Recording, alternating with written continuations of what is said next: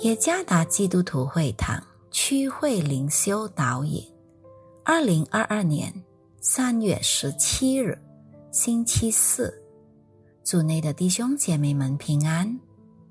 今天的灵修导引，我们将会借着圣经《使徒行传》第七章五十一到六十节来思想今天的主题：甘心。为真理牺牲。作者：邱福娘传道。使徒行传第七章五十一节：你们这应着景象，心与耳未受割礼的人，常时抗拒圣灵。你们的祖宗怎样，你们也怎样。那一个先知不是你们祖宗逼迫呢？他们也把预先传说那译者要来的人杀了。如今你们又把那译者卖了、杀了。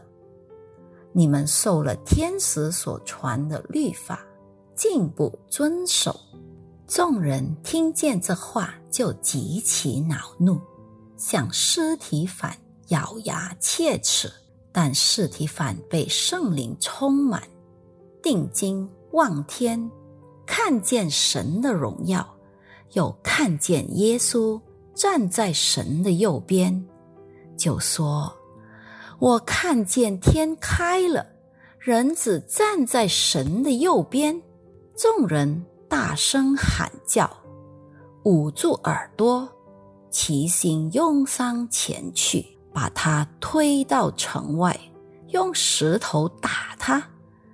做见证的人把衣裳放在一个少年人名叫扫罗的脚前。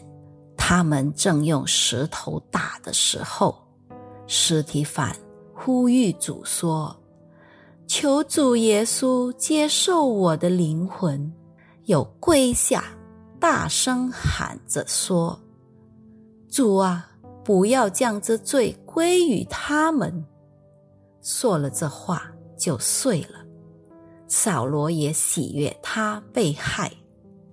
安德烈弟兄敞开的门，是公基金会的创始人曾说过：倘若我们在侍奉时，并且事事都一帆风顺，千万别得意忘形。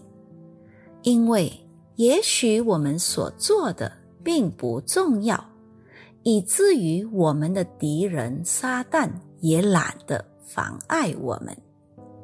与此相反，倘若我们在侍奉时反而困难重重，千万别气馁，因为也许这项事工是如此重要，以至于撒旦。